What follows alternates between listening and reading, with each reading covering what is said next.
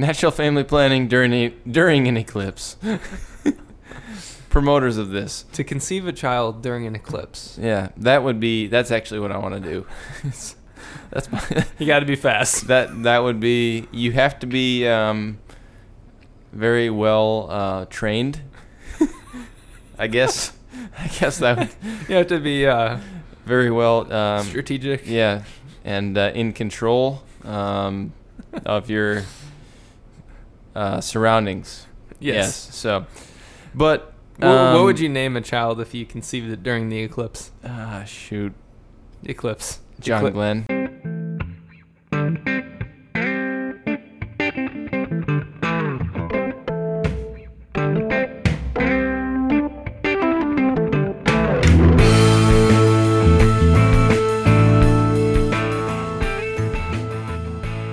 Welcome back to Eclipse on Tap, the podcast where we talk about eclipses of all kinds and space in general. I'm one of the two co hosts, Matt, and with me this Saturday evening is the other co host, David. Houston, we are go for TLI. We're oh going yeah, for lunch. we are we are go for launch. Go for episode, landing. Go for landing. Episode 23 of Eclipse on Tap, and what better of an occasion? Mhm. We're on at literally to the minute right now on the 50th anniversary of Apollo 11's landing. Um, I've been waiting for this all month, all summer, really. Um, it's finally here. We, we, we went through the the uh, the launch on the 16th and all that, the kind of the 50th anniversary of that. But I think the big night is tonight. Yep, the And landing. We, we are right smack dab. The first step was actually placed right now, 10:56 p.m. Eastern time. We got to get our phone out to show. So we um we're we're here. This is it. This is this is the big month. We got plenty to talk about tonight. We're uh 1056. yeah, we're set up here. We got the Saturn V Right, ready to rock. ready to rock the Lego here. So we're we're good to go. So, with that said, Yeah. uh, 1056, 50 years ago to this exact minute, Yep. the Eagle has landed. So, we have Well, some Eagle Rare. Eagle whiskey. Rare. We're going to cheers. To cheers to the to the actual uh the first step. First step on, on the moon. Cheers. Oh, Mm. it's good. It's good. The Eagle has landed. The Eagle has landed. So yeah, I'm I've been excited about this all month. Yeah, for sure. Just because of the build up and that like there's been so much stuff going on up until yeah. now. Um you know, you've had like you know, the the Armstrong movie came out um earlier in the year and all that kind of stuff and that was really cool. Um yeah, the First or- Man movie. Yeah, first man movie yep, about Neil Armstrong and all that, kind of his personal life. And now we we had the the CNN film uh, Apollo 11 uh, came out, and that was really really cool.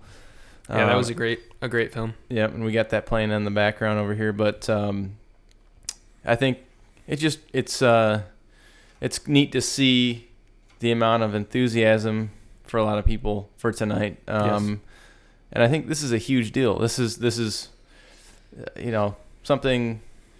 Obviously, we sent multiple missions to the moon, but this is the very first one.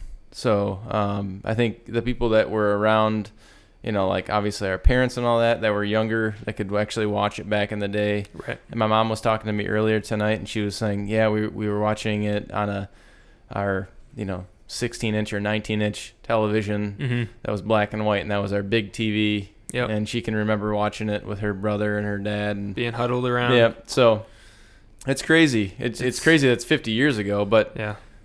just I mean, I think it's. I mean, we talk about it all the time. It's crazy that the we had the technology to do it 50 years ago. It And here we is. are. So Yeah, it's pretty wild. Uh, it's something to celebrate. And I think, like, going off of what you said, the fact that there was so much uh, recognition of the 50th anniversary of this event, not only, uh, of course, via NASA and the Smithsonian Museum had a lot of cool stuff that they did, and they put out the cool uh, JFK Moonshot app uh, where you could do like an augmented reality of your uh, Saturn V launch, and then they put the projection of the Saturn V up on the Washington Monument and made it look real and all this. But you also had like brands getting behind it. So Mhm. we've, we've talked about the Budweiser uh, Discovery Reserve, uh, the fact that they released a special beer specifically for the 50th anniversary of this mission. That was really cool. And and then I know that there were some other breweries. Um, I'm hoping actually when Julia and I go out to the St. Louis area in September, uh, Schlafly is a is like Schlafly is like the Bells or the Founders. Bells or Founders is to Michigan what Schlafly is to Missouri. Uh huh. It's like the biggest, oldest craft brewery, and they had a really cool special edition 50th anniversary Apollo beer. yeah, I Um, think you sent me a picture yeah, of that. I need to get my hand. Yeah. I'm hoping that, like, you know, I know the Budweiser is through all the through pretty much the whole summer. I'm hoping maybe I can get my hands on that too. Yeah. So there's like cool brands getting behind it, and just I, I think it's cool that you have this full push. It gives a lot of enthusiasm to something like this, uh, and well deserved, of course. Mhm. But um, yeah, pretty neat. They had, like you said, the Apollo 11 movie that we saw in the theaters. They had running on CNN um, this evening. We Yeah. tuned in. Kind of like, it, I don't know. Like, I obviously we weren't around hmm when it actually did happen, but just it almost kind of makes you runs a little, you know, tingly feeling up your spine when you're watching it. You know, like like Showed this was the, this was the night 50 years ago that this actually happened Mhm. um, for the first time. So it it's uh, I I think it's just it, it's incredible that we were able to accomplish something like that. You know, and I think um, it's important for people like us to, you know, we're you know, I'm we're in our early early 30s, you know, Mhm. late 20s and it's just kind of like spread the word and we weren't even around for it, you Yeah. know, and we're still very passionate about it. So I think you know, definitely passing it on, passing that passion on to, you know, people like my ne- nephew Tyler and Yep. things like that, you know, I think it's very important I, and hopefully um hopefully this whole thing doesn't get lost over the years with uh, and I, I don't think it will because I think we got plenty of stuff coming up with more you know obviously returning to the moon and going to Mars so Yep. I don't think- 2024. I don't think it will but at the same time you know when I was young I I don't recall too many times where we actually talked about the moon landings Mhm. in class in like middle school or anything like that really no. um so which is unfortunate but yeah, yeah. It definitely needs to be something that uh, uh, our that just humanity in general needs to cherish it, regardless of whether you're from the United States or not. It was it was a moment that brought all of humanity together. The entire world was watching these two men touch touch foot on the moon. Uh, Neil was probably, you know, walking around right now, and what Buzz was maybe 30 minutes later, I think you yeah I think or maybe I don't I think it w- it was spaced out decent amount of maybe time Maybe it wasn't an hour. Yeah, because so- because I think like Neil went out and it was basically he went like obviously both of them were suited up obviously yeah, yeah. because they had to depressurize and all that Yep. but Neil went out and he kind of I think because they didn't know whether he was gonna fall through or Sink in, yeah, yeah, like, and. I think um, obviously they quickly realized they weren't going to as soon as they landed on a hard surface but um, These gentlemen right here. Yep, yep. And I even put uh, Mike Collins in there too, um, on the you know because he, just he should be there. He know? should be. Yeah, no one. So- Can, you can't forget about Mike Collins Yeah. and the important role he played, Yeah. uh, keeping the command module orbiting the moon at 60 miles above the surface, Yep. while these uh, Buzz and, and Neil took foot on the moon. I, and I was actually, it was pretty cool. I don't know if you saw Google got behind this too. They had a Oh, yeah. Google, you know, the doodle that they do every day. Like on, if you search on Google, it's like something, some artistic rendering of their logo. Yep. And for the la- for this week, actually, it's been a different Apollo themed um, doodle. So if you Yeah. clicked on it, it did like a full video, kind of cool cartoon rendering of the launch of the mission. Uh, and they had an interview with Mike Collins, and he was saying um, what a surreal feeling it was to be in the position he was, and that he doesn't regret not being on the moon. That he understands he played a very important role Oh yeah. and uh, he he said that during that time when he was orbiting, he actually was very calm. Uh, he wasn't really. He knew the mission was. They'd practiced it so many times, and he actually uh, was kind of laughing and saying he had some hot coffee, like while they were down there on the moon. Like he was just like sipping Yeah. on some coffee. So Yeah. uh, just waiting for for the return, and then of course their subsequent rendezvous, which is just amazing. That the mission was went so well.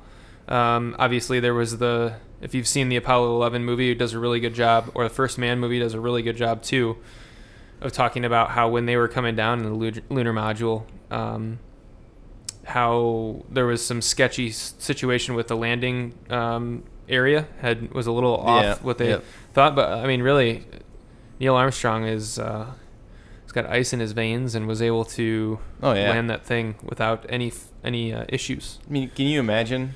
Because I mean, obviously they did all that testing, all that reconnaissance, like in, in obviously in in what we would consider now like virtual reality training, Right. but you know they, they didn't have like a screen that they they could look at or anything like that. As far as the training goes, like a you know. Yeah, it was video the- game. It wasn't like a video game or like a you know Yeah. simulation like it was. It was a simulator, but it wasn't the same. It was all the on the dash. Like there was no. Yeah, It's not like playing flight simulator on the computer or something. It Yeah. Very. Yeah. So you think about that, and then they actually get there, and you know the LEM's basically like a phone booth, hmm like a double wide phone booth, essentially, and you know they, you don't really honestly know what it's going to be like when you get there. So you get there and you're like, oh crap, Yeah. there's a you know shit ton of boulders that are the size of Volkswagen Yeah. Massive you know boulder. buses out here. So yeah, they you you have to have just absolutely like nerves of steel to Yeah. be able to do that. But And on top of it to too, he's he, in his ear. He's got, you know, the folks down on on Earth telling him the Capcom telling him that he's pretty much running out of fuel. yeah, His fuel is uh, for for the LEM, at least for what they had allocated for the entry burn, was running low. Pretty Oh, much yeah. running to the very limit um, when he finally found a spot. So yeah, they had I don't know they had like 15 seconds or 30 seconds left. yeah, yeah, But which is honestly to him, he's probably thinking, oh man, I got a lifetime. yeah, yeah, slow motion yeah. maybe in his mind. Yeah, 30 seconds to him or 20 seconds to him is, you know, if you're you've flown how many Mhm. fighter jets and, you know, all that kind of stuff like that's you're thinking 30 seconds hell, I got Yeah. I got that's 2 hours to land basically yeah, in life- his mind, I, so I, I feel like for him, especially with his experience with, uh, and again, the first Man movie does a really good job of depicting the the issue that he ran into with his his Gemini mission, mhm. um, and his ability, probably one in a million. The Mhm. fact that he was able to keep that that capsule in control in the Gemini mission. I think that everybody was pretty confident in his ability oh, in yeah. that in that random occurrence where there was boulders at the landing site. Uh, everyone was pretty confident. I'm, I'm I think I, I'm not. It's not to say like I mean I wasn't there. I'm sure everybody in the uh, Capcom area was freaking out. Oh yeah. but he in his head, I feel like he was just one of those guys that seems like he was very very uh, level-headed in all scenarios. Yeah. And yeah, it's Well, you- neat. Yeah, you, you I mean you listen to interviews with like Charlie Duke and Yeah, those guys and I mean Charlie Duke was you know he, he was actually he was Capcom I mean Yeah. so he was the whole time he, he he was basically saying yeah I was basically essentially shitting my pants yeah. I was blue in the Yeah, face because holding it was my breath. yeah you could you just don't know like is he gonna something massive gonna go wrong I mean obviously they had issues with like the computer and all that kind of stuff hmm because the computer could only do one thing at a time basically and it Right. was they were trying to basically have it do multiple things and it was just freaking out and Mhm. setting off alarms and all that kind of stuff but pretty crazy and i and i you know i got to go to the smithsonian and actually see the capsule Mhm. for apollo 11 Yep. um probably five or six years ago in DC. Yeah. Yep. So we went there, um, and I got to see. They didn't have Neil Armstrong's suit on Mhm. display. They had Buzz's on display, Okay. Yeah. um, which is crazy though, because you, you go and you like, those are things that you know you've only seen in a picture, Yeah. you know, and you can only imagine what it actually looks like in real life. And then you go see it. It same thing as like going to an eclipse, you know, Mhm. or, you're kind of like, oh, I wonder what it's going to be like. You actually go see it, and you're like, I can't believe that's the Apollo 11 capsule. Yep. and I- That's the I- actual thing. And I can't believe that's the suit that Buzz wore on the moon that night, you know. So, um, pretty crazy. But we, we got a good setup here going for we do. this night, this occasion. We have the, like I said earlier, the, the Saturn V Lego that we actually built We did. when build. this came out. took us uh, around four, three or four hours to build. Yep. It's a very intense Lego. It uh, is more than meets the eye because it actually can be broken into all three stages and the actual internals of the Lego are representative of the internals of. It, it's not you, the you build the Lego in the first like hour or two. You haven't even started constructing the height of this at all, No. or even the no. outside. You're like just building the core. Yeah, you're building like the the skeleton essentially, Yeah. and then it, which is really cool. The way they have this thing. That I mean, that was part of the coolest thing about this whole set is that you build it from like the core out. Yeah. It's not just like a shell. You build It's- it in stages. It's not just yeah. yeah. It's not like oh, put this piece to this piece, and in five minutes you're done. Right. So it, that's one of the really cool things about this, and it actually, like you said, separates into the different stages. So Yep. we thought it was very fitting to put this on display. Yep. It is. Um, it's on display Yeah, in your condo at all It's- times, but it's just relocated. yeah, essentially, yeah, Yeah. It's it's on display at all times. Um, you know, it, it's more or less a Apollo museum in here. So, Yep. You've got but uh, very fitting yeah, poster very fitting. for, That's for a- this. For that's. Apollo 17, but still, but uh, still very, very- fitting. very neat uh, We- yep. image. Got a newspaper. This is actually a local newspaper here. The Grand Rapids Press did a whole thing on Apollo 11, which is this is really cool. A centerfold. Yep, and I actually, I actually, I might frame this. Yeah, that's legit. So they actually printed this whole thing. I'll put this. I mean, it, the the photo on the front, like this is legit. Yeah, that's that classic photo Yeah. of Neil Armstrong. That's actually take- taken by Buzz. the NASA photo. yep.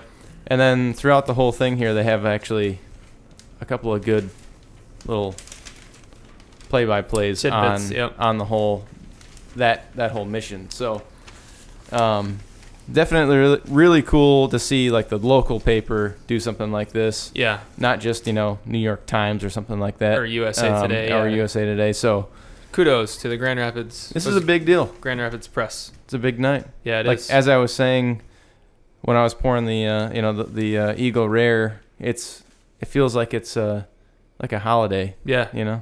Well, yeah, that was, it was. So we were getting the set ready, getting the GoPros, SD cards cleared out from last month, getting everything squared away, and we looked at the clock, and it was, it was counting down to the to the moment, and uh, yeah, it did really, it really did feel like New Year's Eve or something. The balls dropping. Yep. Where in in this case, it's Neil's walking down the ladder. yep. Old Neil. Um, so yeah, pretty cool. Um, yeah, and then the other the other piece of the Lego was the the Yeah. actual command module coming back down to Yeah. the uh, uh, to the ocean. and that that lem actually goes actually goes inside the Lego. Yeah, it fits exactly Yeah. as it would in real life. Yeah.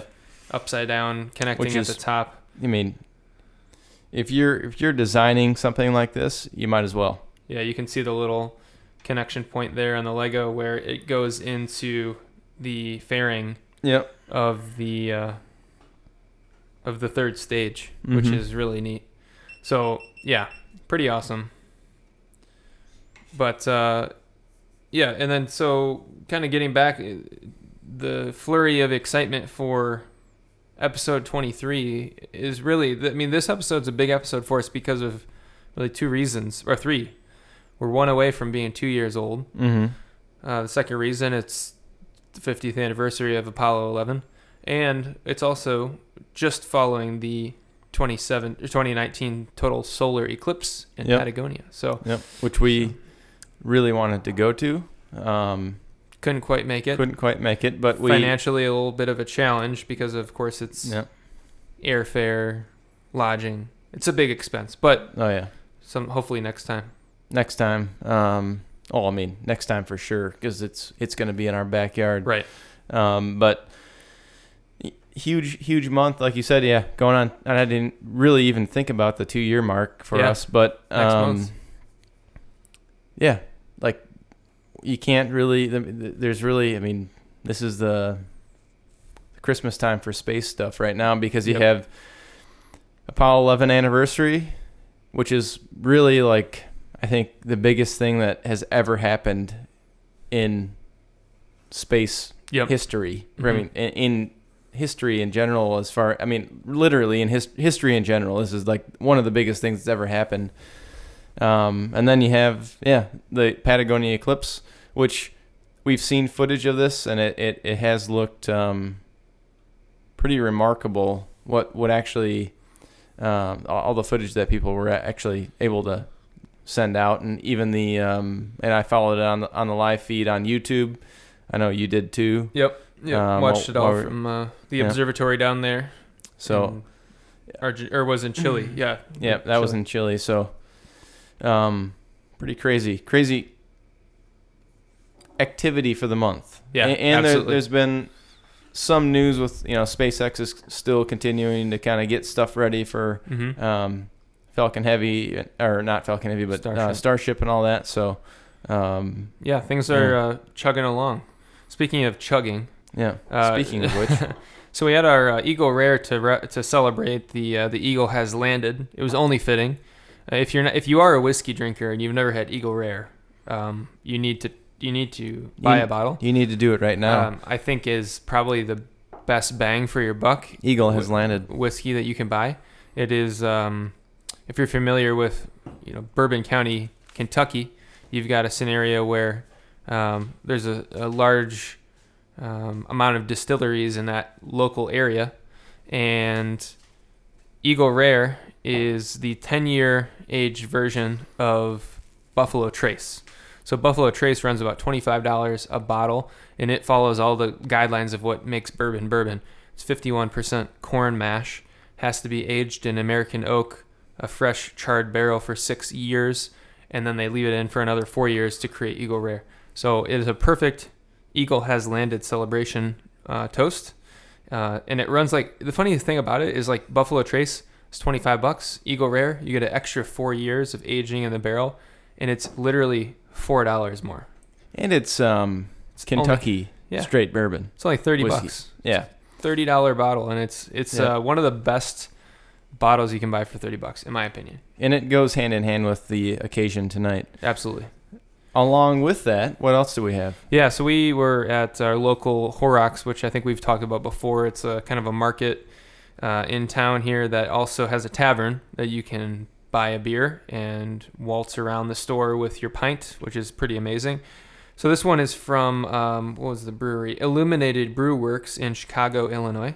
So it's not a local beer, but it, we just had to buy it. It's called Astronaut I Scream, and it is a double dry hopped double IPA. So double double, and it has lactose in it as well. So it has a. We, I haven't even taken a sip yet. Uh, I figured you'd pour yours. My Yep. GoPro died, but show off. Uh, Yep. Show So- off that one to the camera. The the cool thing about this is that it's actually um, the astronauts like I guess the so the label obviously you already announced astronaut eye scream Yep. and the helmets are literally eyes Yeah. as you can see here. Pretty cool art on the on the So can. hopefully it makes my eyes scream. But uh, And it's just kind of cool that you know you've got two astronauts on the label. It appears that they're on the moon or so. Yeah, it looks like they're on the moon. enjoy with people you trust. It And says this on the label. The one the one uh, astronaut is harvesting a, what appears to be a moon rock. You've got two, just like in uh, Apollo 11. Yep. So yeah, it's a pretty cool beer, Yep. and it says uh, what was the cool part? Uh, so it says on the back here, um, we care about you, space travelers, and we care about your long journeys into night. Which is awesome. Yep. So, um, and it goes on a little bit more here. Um, This So- delicious and boozy treat is made with all the same grist and hop bill as astronaut juice. So they have another Yeah. beer. Yep. Astronaut Juice, which I'm assuming is a hazy IPA. So Illuminated, Yeah. This will be my first beer I've ever tried from them. It was a little pricey. Oh, it's got a great, Just listen to that. sounds great. Um, it was a little pricey. I think it ran like, It was like twenty Eight- bucks for a 18 four bucks for a pack. four yeah. pack or something. Yeah. but when you when you break it out, I mean, you you figure most places you spend five five dollars on a pint when you buy it actually on draft. So it kind of works out. But um, It's it's um, it looks like you're pouring orange juice. yeah, I think the It- lactose yeah. gives it that kind of creamy flavor. Yeah. Let's let's cheers this and try it because Yeah. I haven't tried it yet. Let's see what it tastes like. Eight percent ABV, so it's Should definitely be a little bit of a good. heavy hitter. Oh yeah, that's good. That's really good. Yeah. Kind of tastes like your um your uh, juicy IPA. Yep. A little bit smoother, I think, actually. Yep. Like scary, scary smooth. Very. Like for this, being this, an eight percenter. Oh, this Oh yeah, doesn't taste like it has any alcohol in that's it. why it says drink with people you trust. Yeah, that's important. You don't want to be hanging out with somebody you don't trust. So it's drinking this stuff. essentially so they're saying it's the exact same hop bill. So they've used the exact same amount of hops as in their astronaut juice, which again I think is probably their hazy IPA. But in this case, they've thrown in some lactose sugar to make it creamy and ready for dessert. Hmm. So I actually don't think it's very. I don't think it's overly sweet. I wouldn't consider this a dessert beer. I like when I think of dessert beer, I think of like your chocolate double barrel bourbon age stout. You know, like that kind of thing. Yeah. This is. I think it's pretty easy drinking. Yeah. Oh, it tastes good. I think I you like know it. we were talking earlier. So we're walking around Horrocks, and there were a few options for space themed beers, and we've said on the podcast before how funny it is to us that there are a lot of space themed beers, not only in our Michigan state of Michigan local market, but obviously you know clearly outside of the of state lines as well. I think the reason for it is in a lot of cases, and we're lucky that this exists. There is a uh, a varietal of hops called Galaxy hops. Mm-hmm. And so like this beer is made with Galaxy hops. So it's only natural then for the brewer, I think, to make it space themed. I you had no idea that that was the case. Yeah. I would not have. I mean, I'm glad I planted Cascade hops on my patio, yeah. but I would have chosen Galaxy. Galaxy hops if it if it was available. Yeah, there's a lot of IPAs brewed with Galaxy hops because it has a bit of that pungent, bitter, hoppy flavor. Mm-hmm. But um, and a lot of double. IPA. Yeah, exactly. So so Galaxy hops um, are becoming increasingly popular, and I think with that, the brewer just is like, oh, Galaxy hops, I must make this a space theme name. Yeah. and so you get all these beers like this that Yeah. have these uh, astronaut themes or whatever it may be. So, so this one's pretty cool. I like it. Yeah. Illuminated Brewworks. The guy at the counter, he was like, "Oh yeah, it just came out. It just came out this week, and it's uh, it's really good, but it's kind of pricey." We're like, "Hey, Oh yeah. it's the 50th anniversary of the Apollo 11 landing. That's right. Why? Right. Why would we not? We spared no it. expense." I mean, for I mean, realistically, it's not that pricey because we were talking like we're walking around with a beer there, and the beer I you know you you buy a beer at a brewery or anything like that, and it's six bucks, Yeah, five it's, it's like minimum 450. Yeah, around, so- at least around where we are from. for the single. I mean, we bought it was like five five bucks. 529 or so. Yeah, Yeah, I mean, so- and it's a pint. It's a full 16 ounce beer. Yeah. So, So- it's, it's it's it's no different than buying a beer like off the tap at a brewery anyway. So Yeah. it's just if you buy a four pack, it adds up. You know. Yeah, we just bought So- those singles, and I'm glad we did because it is tasty and um, pretty cool. I think this is the f- first beer in a while that we've had from out of the state. Interestingly, it says brewed and packaged by Illuminated Brew Works under special agreement with Great Central Brewing Company in Chicago, Illinois. Yeah. So it's a brew by contract, essentially. Great Central Brewing Company must be like the parent uh, company. A lot of places do this nowadays. Like that's pretty much like Broadleaf in a way is Mhm. like that. You know, brewed and packaged by Broadleaf Beer under special agreement with Vivant, or that, that's probably what theirs will say. Yeah. Yeah. So, but yeah, speaking of Broadleaf, they had a Tasty. couple of uh, space themed beers. We've talked about them. They did. Yeah. Uh, we yeah. like to give them a shout out because they're friends of ours, and we were there last night and we had their new India Pale Lager called Beamed Propulsion, Beam propulsion. and it was uh, good. It was very good. Tasty. It was hoppy. And First time I had that. yeah, they have it in cans with a kind of a cool, funky looking can, Yep. and then they had two beers released today. I don't think Yeah. either of those were particularly space themed, but Um, no, I don't think the two today were space themed, but um, I might. It might be a good idea to go try those out tomorrow. But, yeah, the um, one of them was a double I or a juicy IPA. Yep. The other Which was I'm a, a, I'm, a, I'm a fan of the juicies. yeah, they are very good. Summertime. Yeah, It's good, summertime, Yeah. easy drinking. And then the other one was a Zwickel beer, which is Yeah. like a German style unfiltered lager, which uh, I've had one before in a brewery in Missouri that specialized in German style beers, and it was very good there. So I think I, I'm a fan of the style. And it should be very good because it seems like everything they've made so far has been uh, a hit Yeah. at Broadleaf. So, so yeah, Yep. it's a it's a Very cause good. for celebration.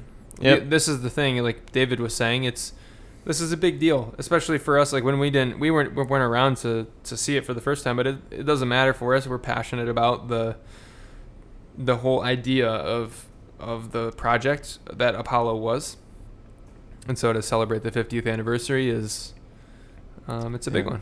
And you know, this week they've actually like NASA um, obviously has been posting numerous, um, I guess, hype posts about Apollo anniversary and all that kind of stuff, and Apollo 11 anniversary and all that. And um, they mentioned something about you know, 2024. Their, the the next goal is to have somebody next, you know, man or woman on the moon in Mhm. 2024. And can you imagine that's going to be so? Obviously, we also have an, a total eclipse that year. Yep. Oh man. Can you imagine if we have a total? e- Well, we will have a total eclipse that year, but no doubt about that. But we'll, you know, we, we might also have another human being stepping foot on the moon that year. It's gonna be a, That's going to be insane. Yeah. It'll be a year to um, to save up the Yeah. the PTO. We're gonna need a lot of time to uh, to celebrate those events and with the upcoming eclipse. I mean that's a that's a good point of top. We can talk about that uh, 2019 eclipse, the Patagonia one, in, in more Yeah. detail uh, here in our second half. Um, but yeah, with that said, uh, as far as like a lead in to what we're celebrating, this, this is a very celebratory episode. It's um, a lot of big things, like David said, happening in this month of July 2019. And uh, we'll go ahead and continue sipping on our uh, astronaut ice, ice cream, ice Yep. cream. Yep. Um, and we'll take a quick break and be back with you in uh, just a few minutes. Yep. Welcome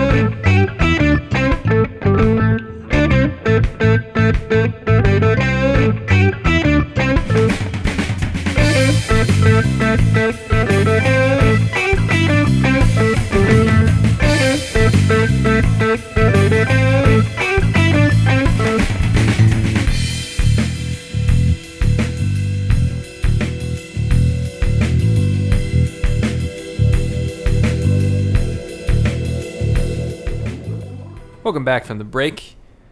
Episode 23. We are here uh, back at the set now, sipping on beer. As you can hear, That's David it. That's what we're doing. literally sipping. So- Literally sipping Um, on my astronaut eye scream. Yep, astronaut ice cream.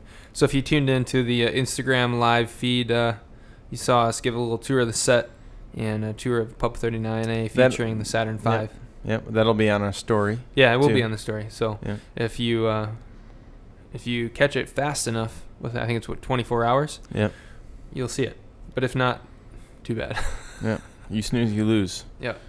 So, um, you know, as we were introducing, celebrating the Apollo 11 uh, moon landing, transitioning now into discussion about the Patagonia 2019 eclipse. Just an amazing eclipse. It looked like um, some viewers from the west coast of South America on the beach took some awesome videos. I wish I was there. Yep. I me me as well. Me me too. Me too. Me too. Me, me Um, too. Nah, I just I just thought, wouldn't it be funny if you just said, uh, now we're gonna talk about how babies are made. we talk, we talked about Apollo 11. now we're gonna talk about some real shit. No, we transition into a discussion about uh, about about health, yeah, about family life. No, but um, about natural family planning. yeah, natural family planning during a, during an eclipse. Promoters of this. to conceive a child during an eclipse. Yeah, that would be. That's actually what I want to do. that's my, You got to be fast. that. That would be. You have to be um, very well uh, trained. I guess. I guess that would You have to be uh, very well. Um, strategic. yeah, and uh, in control um, of your uh, surroundings.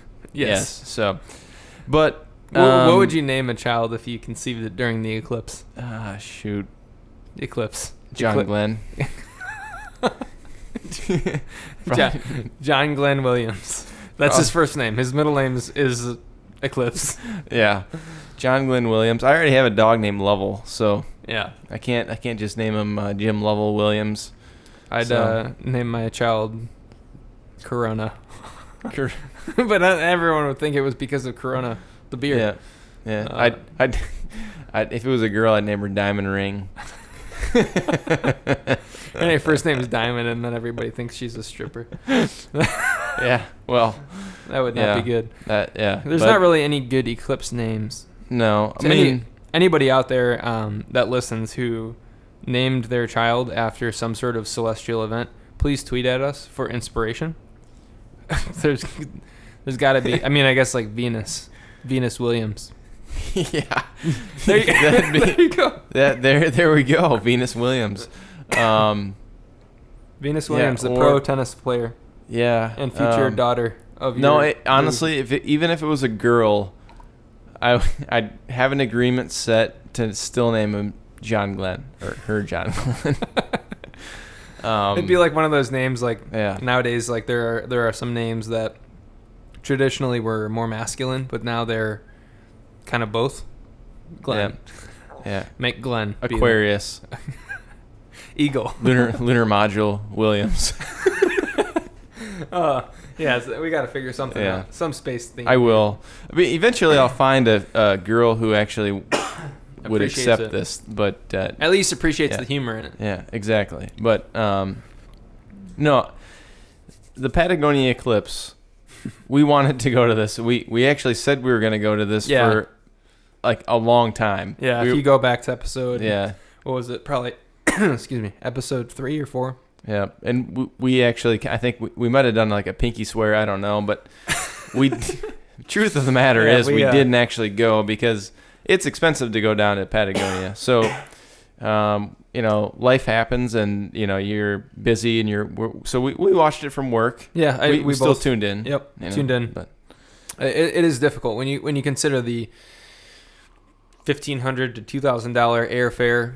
Um, it, that's a challenge. Um, what do you consider two thousand dollars in airfare? Yeah, it's a challenge. It's a challenge. it's uh it's a tough it's a Yeah. tough bet. Um, it, it just was one of those things that didn't end up working out. But there is another eclipse in 2020, total solar eclipse in Argentina.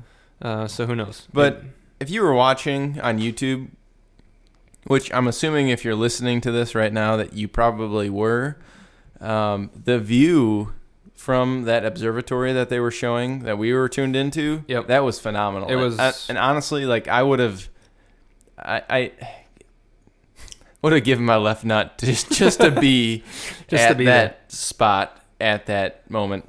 I think it, that was insane. You, can you imagine it would have being been there for that at that moment? Like that's exactly what I pictured Yeah. that we would have been doing, um, and that that's just that was incredible. I can't believe if if you were able to actually go to that spot, yeah and I actually saw some stuff um, that I actually sent you yeah on Instagram that was from like just a shot from somebody that was on the beach and. They had a huge crowd on the beach, and it was They did. beautiful. It was like totally clear. yep I, I can't imagine like that would have been so ridiculous. I Yeah, uh, I think in the um, slightly more inland areas of Yeah. South America that did they did have totality, but they had a slightly cloudier affair mhm. where it still didn't block the eclipse, but there were clouds in the sky. But for folks that were right on the shoreline, on the far west coast of South America and Chile, it looked like it was a beautiful day.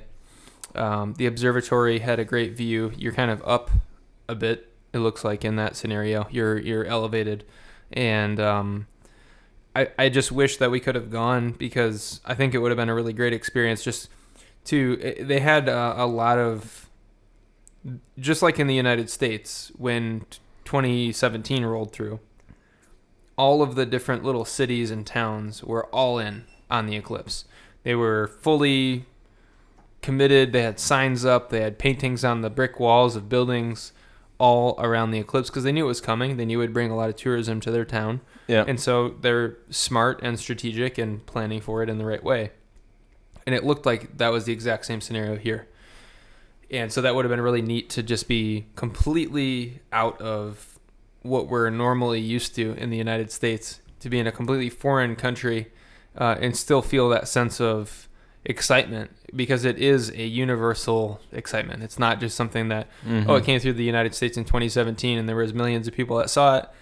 And then every other total solar eclipse that's outside of the U.S., no one cares about. That's not the case at all. Like it Mhm. was just as much of a big deal there as it was for the United States. Oh yeah. Um, yeah. there were some folks. Uh, we we usually tweet them out a lot or promote them. It's timeanddate.com.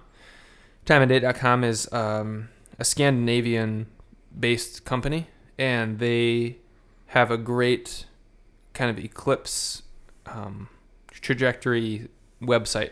You can go on timeanddate.com, click for future, past, current eclipses, and see simulations of what it would look like at, in your time zone, what it would look like down in Chile, and they actually were there.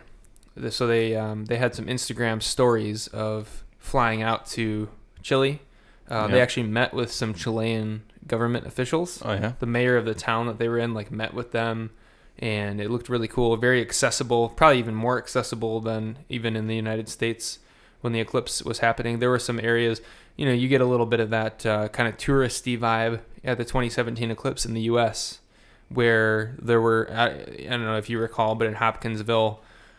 We tried to park at that one spot, and they're like, "Oh no, you can't park here. You have to have tickets and stuff." Like, Mhm. I, I don't know if that's how it was in Chile, but it definitely didn't seem that way. It it seemed a little bit more kind of universally accepting of like you're just here, Well, you're here for the eclipse, and you can do whatever. they, you know, they, they, they may have just had a lot of affordable dentures that you could park in Mm-hmm. in, in Chile. Maybe So- they did.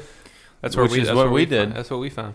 I would Mm. love to, like we've said, we, like I think next summer, hell, even maybe this this fall, make a road trip down to Kentucky, go to the site that we saw the 2017 eclipse, the Affordable Dentures. Mhm. People are gonna be there on a, a normal day, probably wondering what the heck we're doing in their We should in their lot. we should go this fall We because should. We should. we, yeah, why You could not? do it on a weekend. You don't, it doesn't even really require time off. You leave on the Friday afternoon, maybe take a leave work a little bit early. yeah, You could get down there in the evening time and then spend the spend the whole weekend there yeah, and uh, really re um, recreate that event as far as going to the same places that we went, experiencing Hopkinsville. That was the one thing that I wish we had more time to do was experience Hopkinsville a little bit more. We saw it, Yeah. of course, in Hopkinsville, Kentucky, and we learned after the fact that there is a lot of really cool things that are there. Mhm. Ebonite Bowling headquarters. for yeah, exactly. Yeah, which we learned after the fact. Yeah.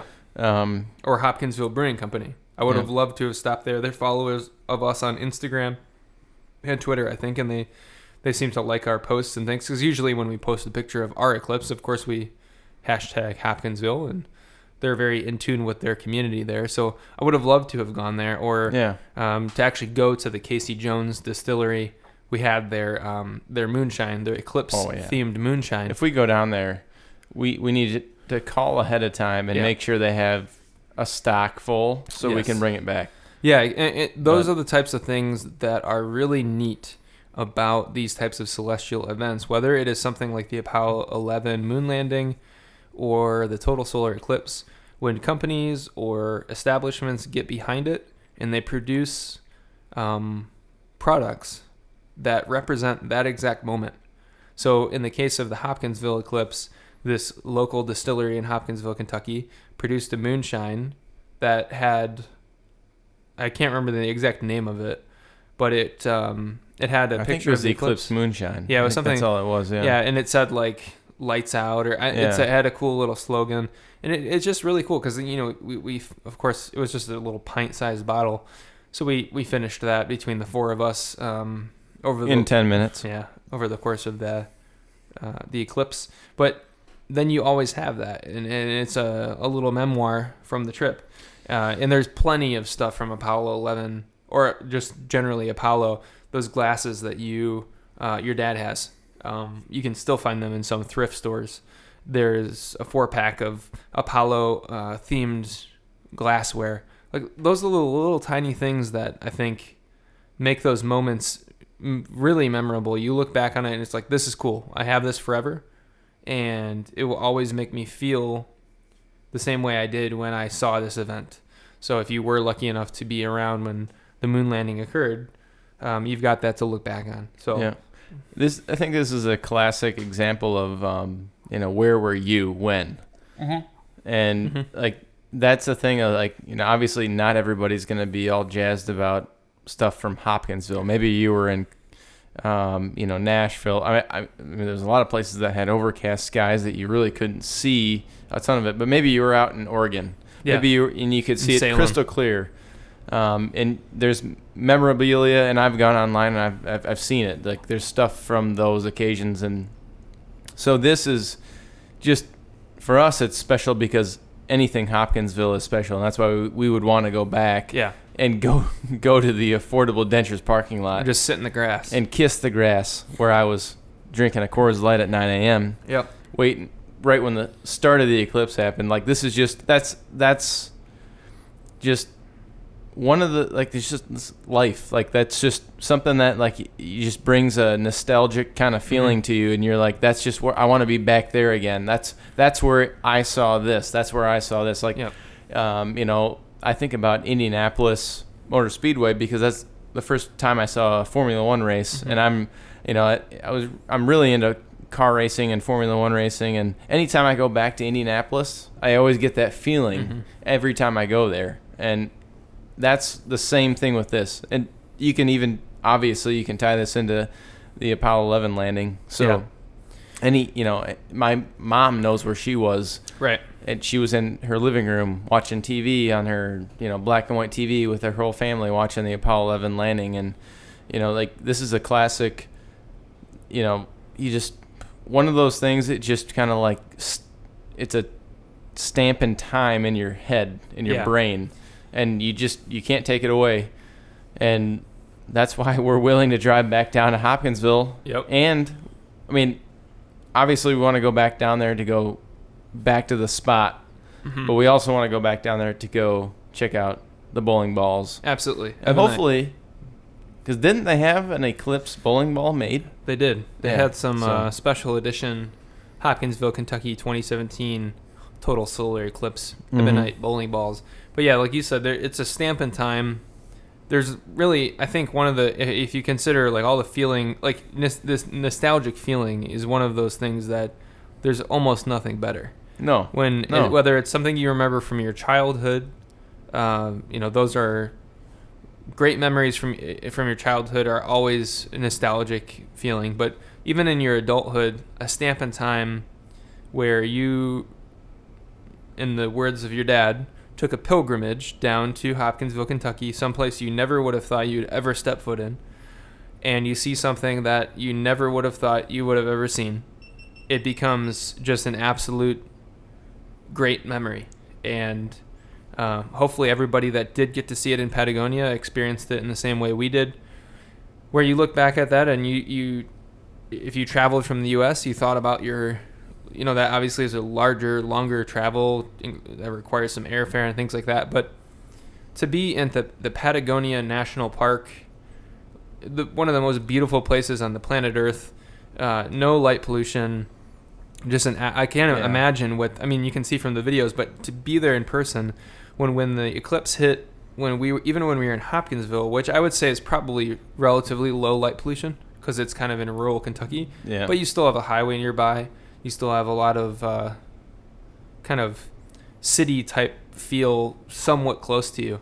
Even Louisville, maybe eh, that was an hour north of us, but you might get some light pollution from that. But if you're down in Patagonia, you're like in a park. You're in a national park, and the light pollution is so low that when the eclipse actually hits, that sunset feeling around you in 360 degrees must be just even more amplified than Yeah. it was when we saw it. you can probably see a lot more when it is dark.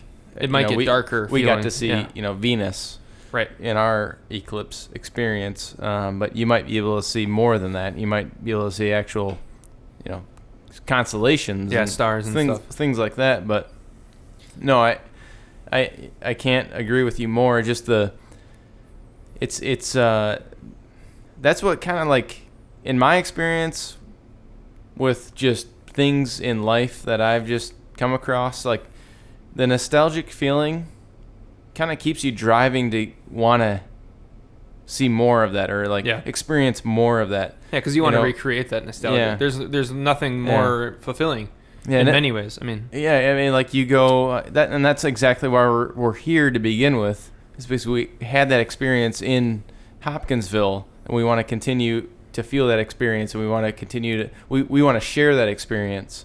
with other people.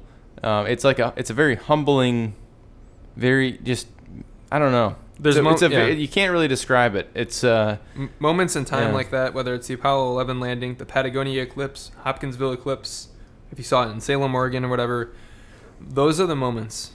If you were, you know, if you're in the generation that got to see the moon landing, I can only imagine it's similar in some ways to the eclipse, where you, it, you feel the most.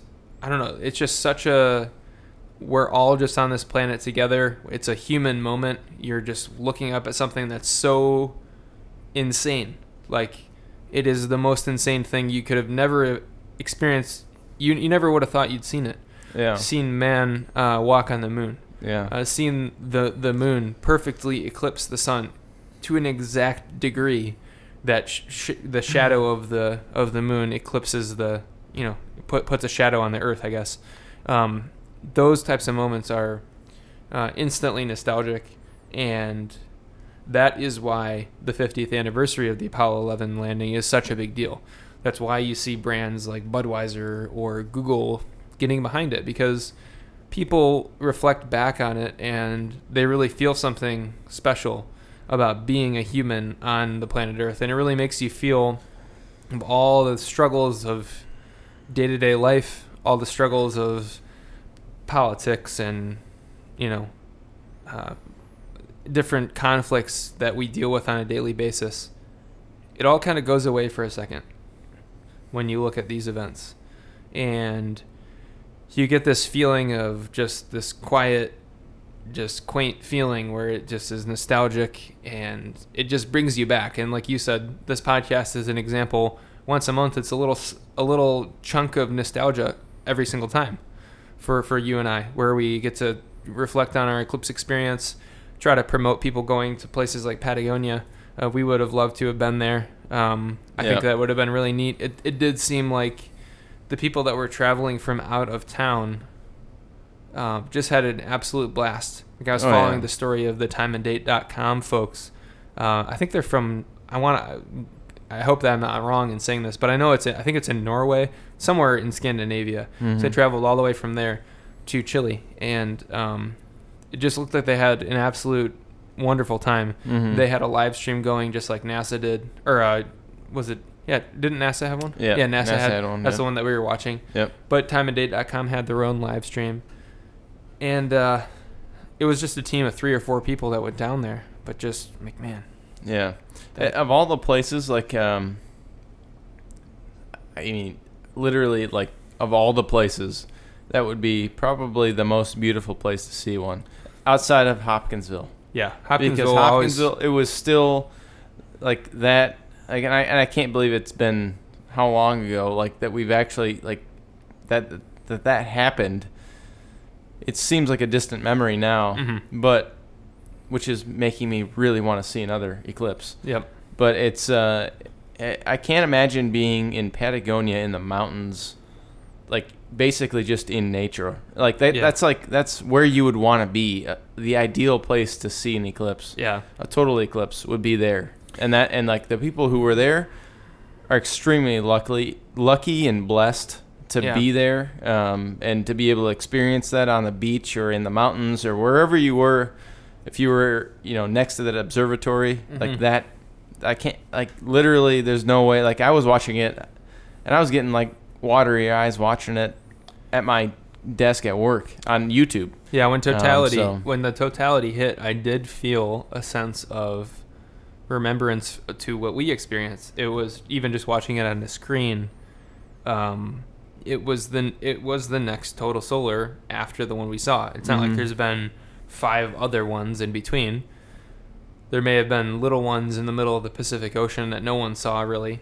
Um, but this was the next big one, and and you know the next big one from here, really big one will be uh, 2024 when it comes back through the U.S. Yeah. Although there is another one that follows suit in South America, 2020 in Argentina, a little further further we, north. We actually have a annular eclipse We do. going through in 2020, I believe. Yeah.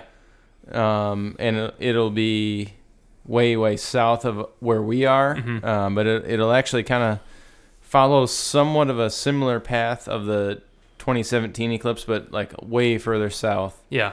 Um, but it'll, it will be annular, so it'll it'll basically go Southern California, I believe. Mhm. I'd have to look at a map. Don't quote me on any of this at all, but it'll it'll basically go through like Texas, um, Arizona area, Mhm. but it'll be annular. So it won't be a total eclipse, but There's so still we'll, we'll have some stuff. We we can re- report on that too when we. yeah, and I sure. believe it is either 2020 or 2021. I think it's I think it's this upcoming year, and, Yeah. and an annular annular eclipse is also really neat to photograph because you get this interesting perspective. The moon isn't quite eclipsing the sun; you just get this beautiful ring of the sun around the moon.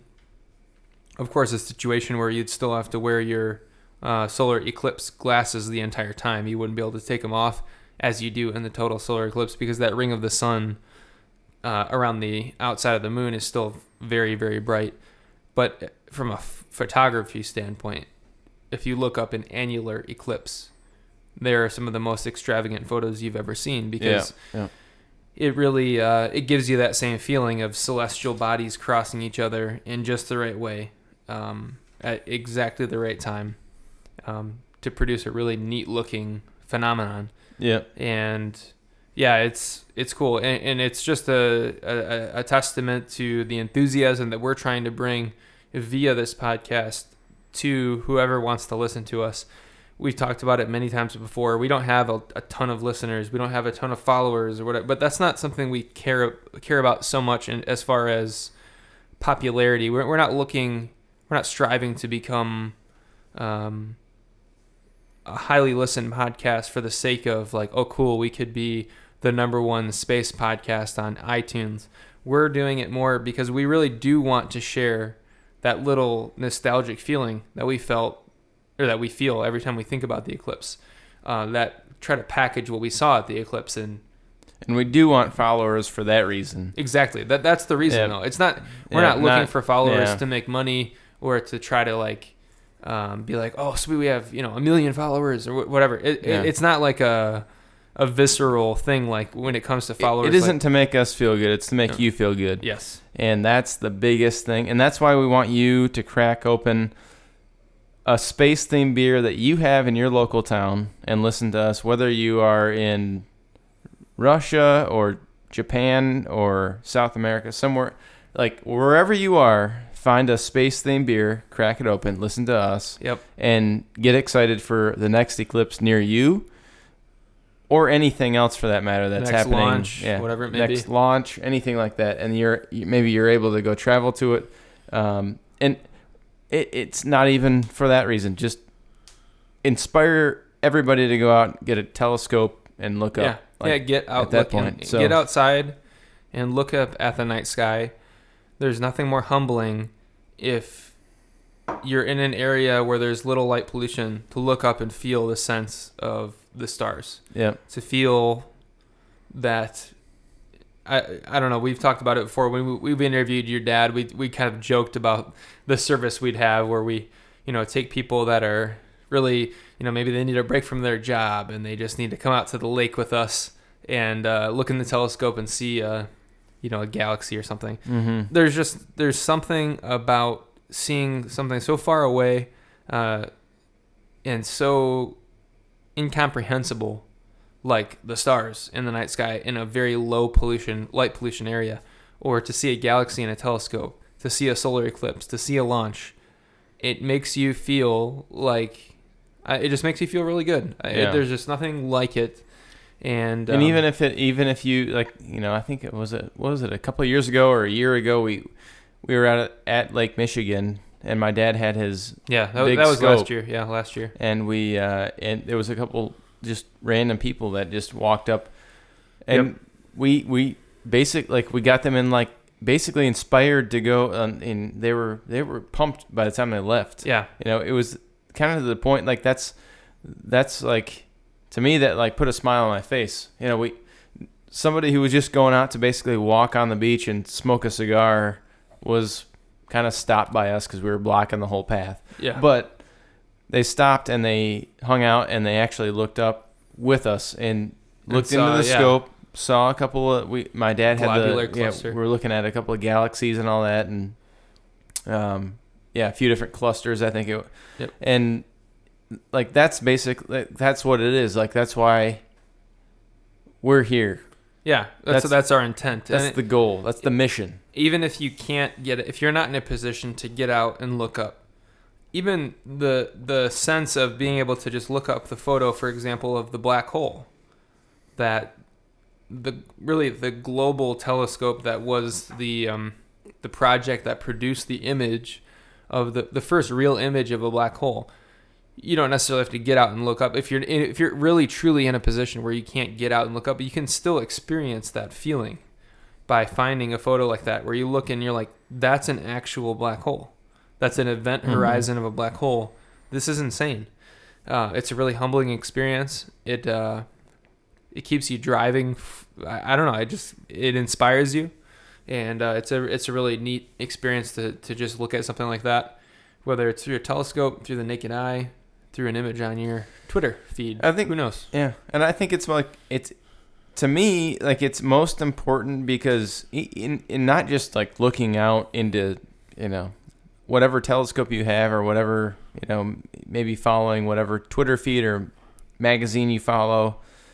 It's to me it's more important like the things like tonight uh, Apollo 11 50th anniversary or this month was the Patagonia eclipse. Like those little things should be more important to you than I mean, I don't want to say your family, but it, it should be more important to you than your everyday life, like your everyday worries. You, it, Yeah. Like, and that's that's the thing is that it it should take you away from those things and bring you to reality of that these things are real and these things have happened Hmm. and these things and uh, to me if i'm having a bad day and i look at a picture of an eclipse or i go and i and i search like the patagonia eclipse or hopkinsville eclipse it it like makes me just feel very tranquil. Yeah yeah. And i'm if i'm and especially like your everyday work and things that really you, you don't you can't take to your grave at the end of the day you know? Right.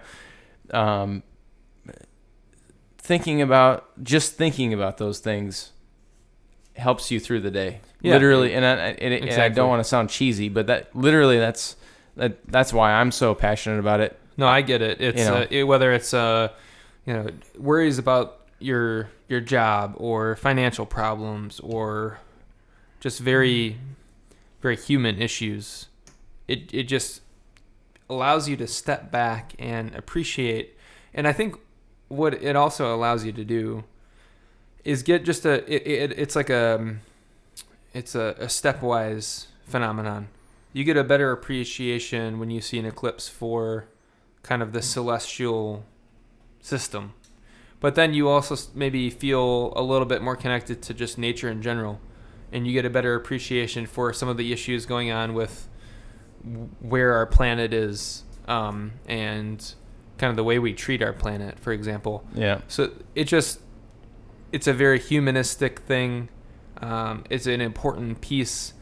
There are people that live a day to day life that have no interest in anything outside of their job.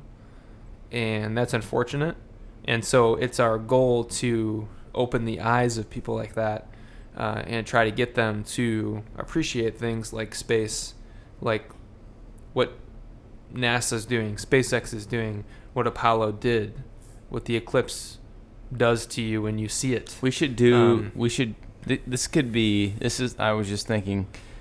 We could do something like the Dr. Phil show, and we could come out with a book and Yeah. come up with a, a, a like a five step process hmm of bringing people into the cosmos. Into the cosmos. Just The, the cosmos. we need to word, draw people into the cosmos. We Yeah. because people like just stare at their phones. They look at Facebook. They think Facebook is their life. They think that they think all this kind of stuff. Like, you know, th- we need to draw people in, and just the cosmos. The cosmos is a great word to describe everything that I think we've talked about Yeah, for the last few minutes here. To just experience something greater than yourself that is out there, so unexplored. Just like w- whether it's the depths of the of of the universe or the depths of the ocean or whatever it may be. I think you can kind of encapsulate it into one thing. It's just this it's this unexplorable just we're trying to reach for it. We've done a, a, a an amazing job as a, as as humans to get out to the moon, hopefully to get out to Mars and become an interplanetary species really, you know, as Mhm. Elon Musk always talks about. Those are things that should excite you as a human being, regardless of whether um, you know you live in the United States or you live in China or Russia or whether you're uh, whatever political party you choose. It doesn't matter. At the end of the day, this is something that can bring everyone together. It doesn't matter. There's there's so much. It, your financial status, whatever it may be, you can come together as as a human race and experience. And that's Something- exactly yeah. what that's exactly what the anniversary of tonight did 50 years ago. It did. It brought everybody together. yeah. And it, it, it wasn't and you you literally you go and you look back at um interviews from Mike Collins and all those guys that, you know, have been been to the moon. They came back and they did these national these literally like worldwide tours hmm and parades and all this kind of stuff and everybody said I'm so thrilled that we did it. Yeah. We Human- did it as- Humanity did this. And Mike Collins, one of the things that he said on one of the documentaries I have, um, in the shadow of the moon, is Yeah. that he was so blown away that people said he, he just has never heard this the term "we." Yeah. We did it, and I'm so glad we did it, and all this. And it wasn't just you guys did it, or the you U.S. you, you Americans did it. Yep. And so, and that's that's that's the thing. Is like this is one of the things, one of the only things that brings everybody together Right. and not just one country and the other country and you know everybody does something or one political party and the other political party Right. so that's one of the things i really like about this and even you can compare it to religion and all that kind of stuff Yeah, where people have their religion and they just it, it's just nothing gets agreed It upon It still becomes universal. yeah this is this is literally like one of the only things that you can share with others and accomplish with others Yeah. that they consider that you know everybody did this as a human race yes. so, uh, which is the coolest thing. Be, you know, I'm glad you mentioned that because that's one of the things that has, has stood out to the crew of Apollo 11 when they got back from their trip to the moon. Yeah. is just everybody was so pumped that it was a, a, a really a human effort to get there, not just not Yeah. just the U.S. got there. So, It was a global accomplishment, and it really was to them became very clear that it, it was the universal truth. These three men, Neil Armstrong, Buzz Aldrin, and Mike Collins, although Mike didn't actually set foot on the moon for Apollo 11, was a very integral part of the mission, and without him, of course, it wouldn't have happened. But without them, we still would not have humans on the moon no. in today's day and age.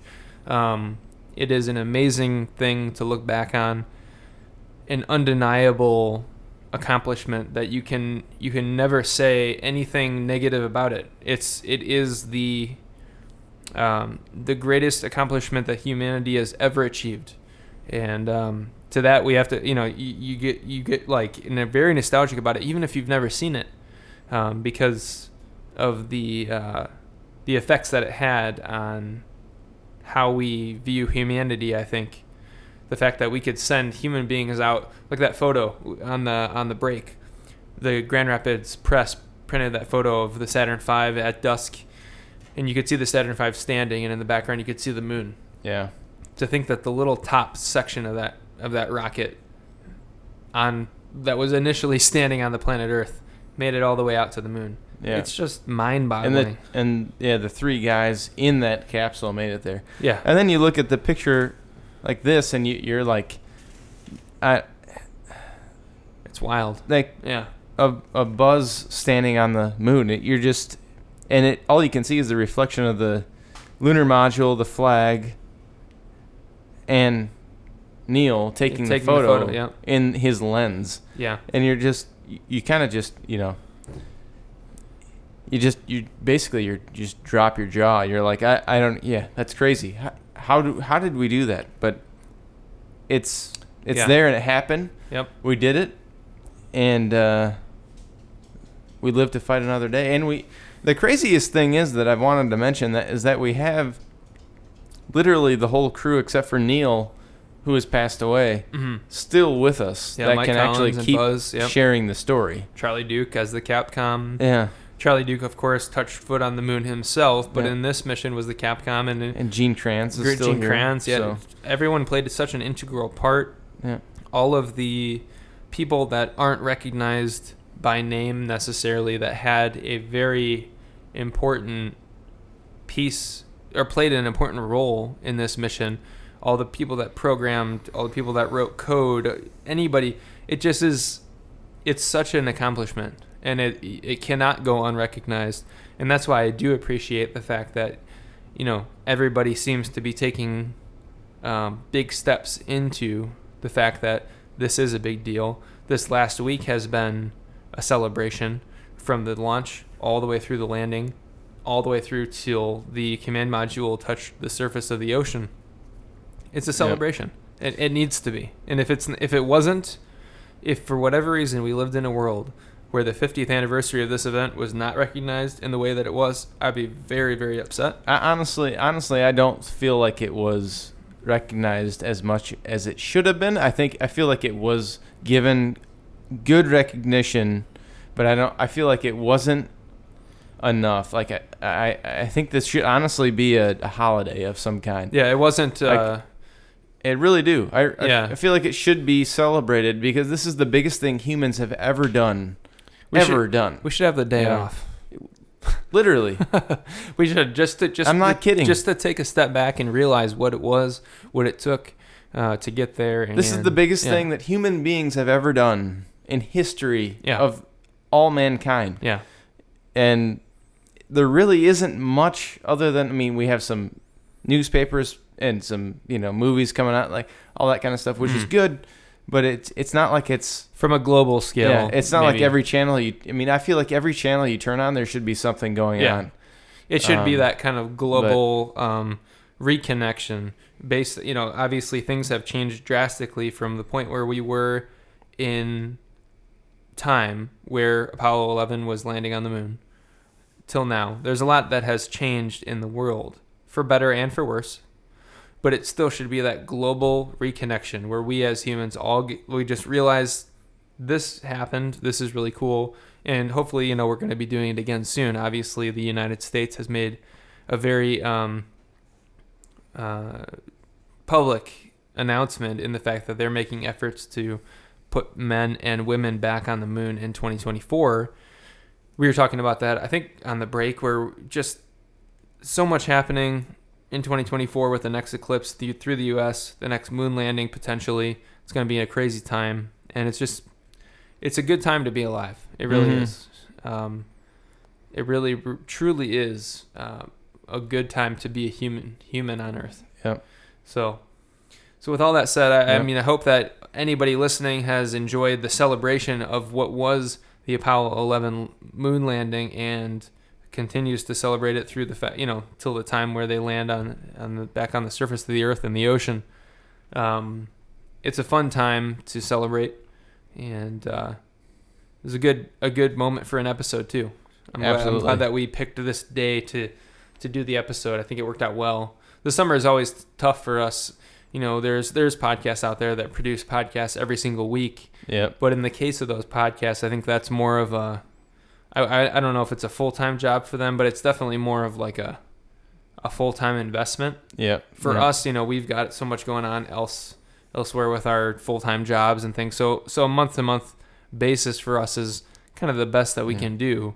But with right that now, being, we, for right we now, might we might crank it up. You never know. yeah, who know who knows? Maybe we start doing every Two to two, two a mon- month. two times yeah. a month. Yeah. Yeah. Um, there's always so much going on in the space world, but yeah, we just appreciate all the people that that do tune in on a monthly basis, whether they are friends of ours that we've just told in person, like, hey, you know, check this out, or they're people that we don't even know. Um, that brings a smile to our face, knowing that hopefully there's people out there that that maybe we don't know, and um, we've been able to hopefully inspire to get out and look up, as our hashtag states. Yep. So Get out, look up. yeah, Uh, I hope you um, were able to tune in to you know CNN tonight. They had Yep. the Apollo 11 movie going on, um, which is like a, more or less a documentary um, of that that whole mission, um, not just the night of the landing. Um, yeah, the whole mission. Hopefully, sure. everybody tuned in. Hopefully, everybody had clear skies tonight. They got to look up. Um, and I really hope everybody had a really good space themed beer like we Yeah. did. We had Ours was good. It was very good. I would So- definitely buy this again. The astronaut ice cream. Kudos Yeah. to the Illuminated Brewworks in Chicago, Illinois. Yeah, and if you have any photos, if you were if you listened to us and you were at Patagonia and you have photos of the eclipse, please send them our way. And if you have any really good ideas for a space themed beer that we have not yet announced on our podcast, please send those our way as well Yes. so we can we have that intel. Yes, we definitely uh, are looking for that type of. I mean, those types of, types of things inspire us to keep going with this podcast. So, Like next month will be the two year mark.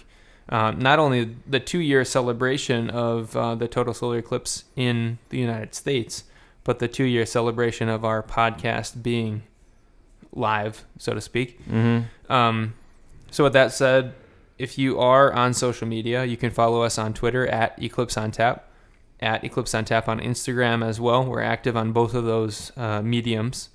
If you don't follow social media, that's totally fine. You can send us photos or send us a message via email at eclipseontap at gmail.com. And uh, we hope that uh, we you know get that type of interaction.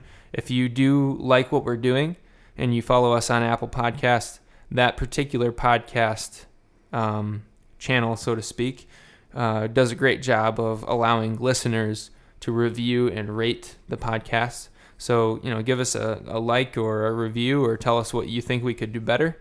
Um, we are on a bunch of others as well Spotify, Stitcher Radio, Google Play Store. It's not just Apple Podcasts, but I think Apple Podcasts kind of is is the universal, probably most popular. yeah, usually Yeah the, the go to. the go to, Yeah. Yeah. So so if you are on that on that uh, Apple Podcast, give us a give us a rating or a review. We'd we'd love that. We've had a few uh, in the two years that we've been almost two years that we've been doing this, and it's a big deal for us. Even the the little bits and pieces here and there.